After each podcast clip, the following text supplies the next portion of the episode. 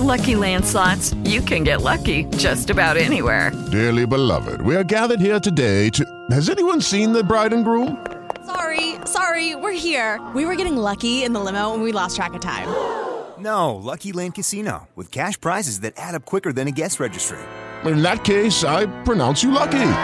Play for free at LuckyLandSlots.com. Daily bonuses are waiting. No purchase necessary. Void were prohibited by law. 18 plus. Terms and conditions apply. See website for details. With the Lucky Land Slots, you can get lucky just about anywhere. This is your captain speaking. Uh, we've got clear runway and the weather's fine, but we're just going to circle up here a while and uh, get lucky. No, no, nothing like that. It's just these cash prizes add up quick. So I suggest you sit back, keep your tray table upright, and start getting lucky. Play for free at LuckyLandSlots.com. Are you feeling lucky? No purchase necessary. Void where prohibited by law. 18 plus terms and conditions apply. See website for details. Una donna si accorge di una bambina che ruba dal suo negozio. Seguendola qualche giorno dopo scopre una triste storia e il motivo dietro la lascia senza parole. Nadia era una negoziante come le altre in città, cercava di andare avanti in un'epoca dove le persone erano tutte occupate a cercare di sopravvivere, proprio come lei. Tra tasse e contributi spesso non riusciva ad arrivare a fine mese, tenendo abbastanza soldi. Ma non per questo il suo sorriso era cambiato. Era sempre lo stesso, una ragazza sincera e onesta che sognava di avere una famiglia un giorno. Nel bene e nel male, almeno nel negozio, aveva clienti abituali che vedeva ogni giorno, che la salutavano e che le auguravano sempre il meglio. Ma un giorno ha visto una cliente in più, una bambina che non pensava potesse fare la spesa da sola. In effetti non era lì per fare la spesa. I suoi vestiti erano leggermente logori, probabilmente li indossava da molto. Il suo passo era incerto, si guardava intorno con molta diffidenza, come se fosse costantemente osservata. Dopo un po' prese del cibo velocemente per poi andare via. Era stata una scena strana per Nadia. Il cibo lo prese dal cesto delle donazioni, che lei metteva spesso per i clienti più in difficoltà. Le cose vicine alla scadenza quindi le regalava per aiutare la comunità, ma non pensava una bambina avrebbe avuto bisogno di aiuto. Pensava più ai genitori che avrebbero potuto prendere il cibo al posto suo. Per quel giorno lasciò perdere, non erano affari suoi. Ma successe qualcosa di strano. Per due settimane continuò a tornare, quasi ogni giorno. Lei era lì, davanti alla cesta del cibo gratuito per aiutare le famiglie, i suoi vestiti erano praticamente gli stessi, ma sempre più logori, e il suo sguardo sempre più triste e preoccupato. Probabilmente doveva essere molto in ansia per la sua famiglia. Faceva ogni volta lo stesso percorso e aveva lo stesso modo di interagire con l'ambiente circostante. Quasi tutti i clienti del negozio la ignoravano ogni volta, ma alcuni, notò Nadia, erano un po' indignati nel vederla. Probabilmente si chiedevano dove fossero i genitori e perché una bambina avesse addosso certi vestiti. Insomma, dopo due settimane lei decise di parlarle e di sentirla, sentire la sua storia. Ciao piccola, vedo che sei qui ogni giorno. Ma la bambina subito si mise sulla difensiva allontanandosi un po'. Ho fatto qualcosa di sbagliato, signora? chiese con il cuore che si sentiva anche fuori dal suo petto. Nadia pensò di aver fatto un errore ad approcciarla così e cercò di tranquillizzarla. Ehi ehi, non preoccuparti, non hai fatto niente di male.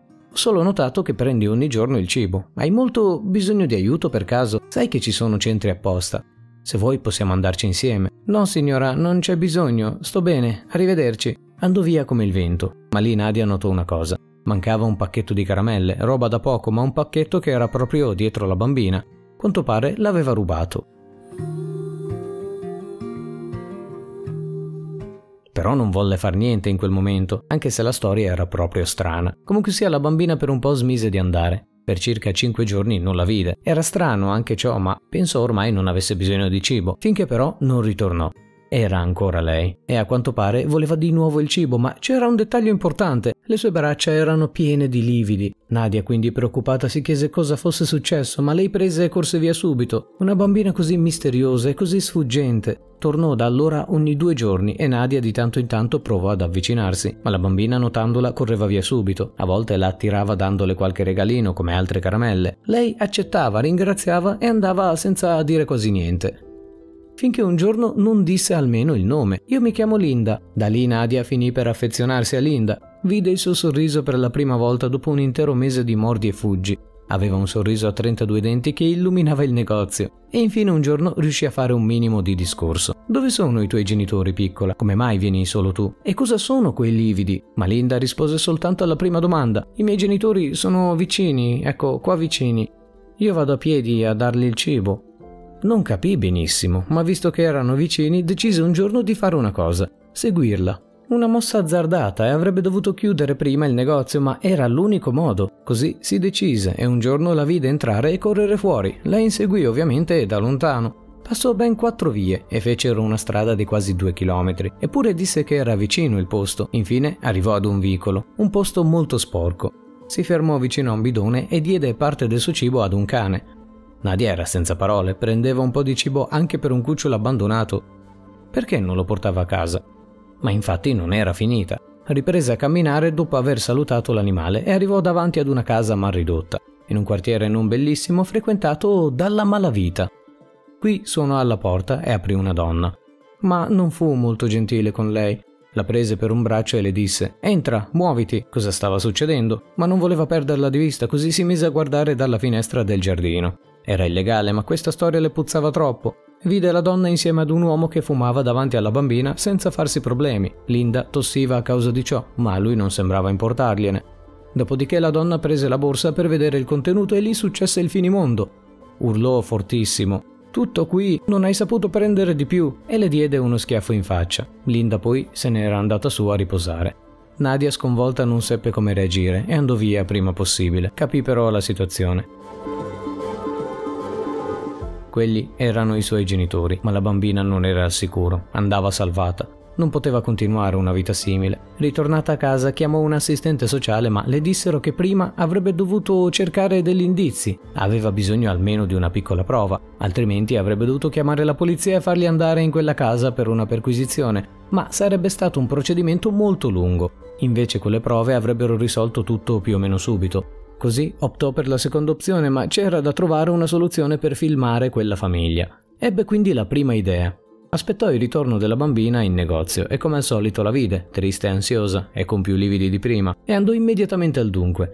Ehi, ho visto cosa fanno i tuoi genitori, voglio aiutarti piccola, che ne dici? Ma lei, terrorizzata, uscì immediatamente dal negozio. Nadia aveva commesso un altro errore. Casi simili non sono i bambini a dover essere contattati direttamente, Devono pensare gli adulti parlando con altri adulti, quindi decise lei stessa di entrare in casa e posizionare una telecamera. La sua prima intenzione infatti era farla posizionare a Linda. Ovviamente sarebbe stato fin troppo per lei. Il giorno dopo tornò in quella via, più decisa che mai, e suonò al campanello.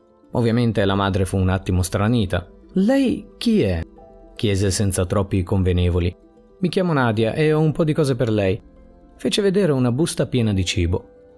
Ho visto che sua figlia passa spesso per il mio negozio e ho pensato poteste aver bisogno di aiuto. La madre però sembrava scocciata. Pensa che abbiamo bisogno di carità. No, no, assolutamente, però avevo molto cibo e volevo darglielo. Se mi fa entrare le do anche i soldi della donazione. E lì la madre si accese. Soldi? Certo, entri, entri pure. Nadia aveva preparato un centinaio di euro da darle, pensava infatti di puntare ai soldi e in effetti erano persone abbastanza avide. Si sedette nella casa, sporca e piena di spazzatura ovunque. La polizia non era molto presente, ma il suo obiettivo era lasciare la mini telecamera da qualche parte. Le porto dell'acqua, non abbiamo altro, disse la madre, e Nadia annui. Per fortuna il padre era via, quindi riuscì a fare con tutta calma, nascose la telecamera in un vaso e infine si alzò per andarsene. Non aveva visto Nadia, probabilmente era nella stanza al secondo piano. La casa aveva due piani nonostante fosse molto piccola. Se ne andò via salutando in fretta. Grazie per l'acqua, le lascio i soldi e me ne vado. Mi dispiace ma ho molto da fare. Grazie ancora. A ritorno a casa quindi fece partire il tablet e riuscì a vedere e sentire. I genitori infatti cominciarono a parlare di come loro figlia gli facesse schifo e di come la sfruttassero soltanto per farle prendere cibo gratis da qualche parte. A volte alcuni giorni la facevano anche mendicare. Loro non lavoravano e poltrivano con i soldi che avevano per il mantenimento della bambina. Insomma, una famiglia disastrata e la picchiavano quando non portava abbastanza cose. In alcuni casi la rinchiudevano per giorni nella sua stanza. Nell'audio dissero anche delle caramelle rubate. A quanto pare Linda voleva togliersi uno sfizio e mangiare delle caramelle, ma i genitori appena viste le fecero del male, dicendo No, tu non puoi mangiare niente senza il nostro consenso. A volte la mandavano in camera sua senza nemmeno farle fare cena, ma tutto ciò stava per cambiare. Due settimane più tardi portò tutto agli assistenti sociali, che guardarono quasi tutto e si misero a piangere. In pochissimo tempo andarono in casa per prendere Linda. I genitori senza parole vennero arrestati dalla polizia e tenuti in custodia fino al giorno del processo per l'affidamento. Ma qui sorse un problema. A quanto pare Linda era stata affidata a una comunità. Se però nessuno l'avesse adottata, sarebbe rimasta lì. Nadia quindi ripensò ai momenti passati con quella bambina che aveva imparato a conoscere in pochissimo tempo. Il suo sorriso era la cosa che più la rendeva felice e infine prese una decisione: adottarla. Il giorno del processo Linda la vide, vide Nadia e i genitori. Testimoniò dicendo che loro le avevano fatto del male, ma che Nadia aveva cercato di aiutarla più volte, solo che lei aveva troppa paura e in questo modo infine Nadia riuscì però ad adottarla. Ad oggi aiuta nel negozio e va a scuola, si diverte, ha tanti amici e Nadia sta cercando di aiutarla a costruirsi un futuro diverso e lontano dai genitori che sono stati arrestati più volte per aver provato ad avvicinarsi alla bambina. Non si sa dove siano andati ormai, ma così è meglio per Linda.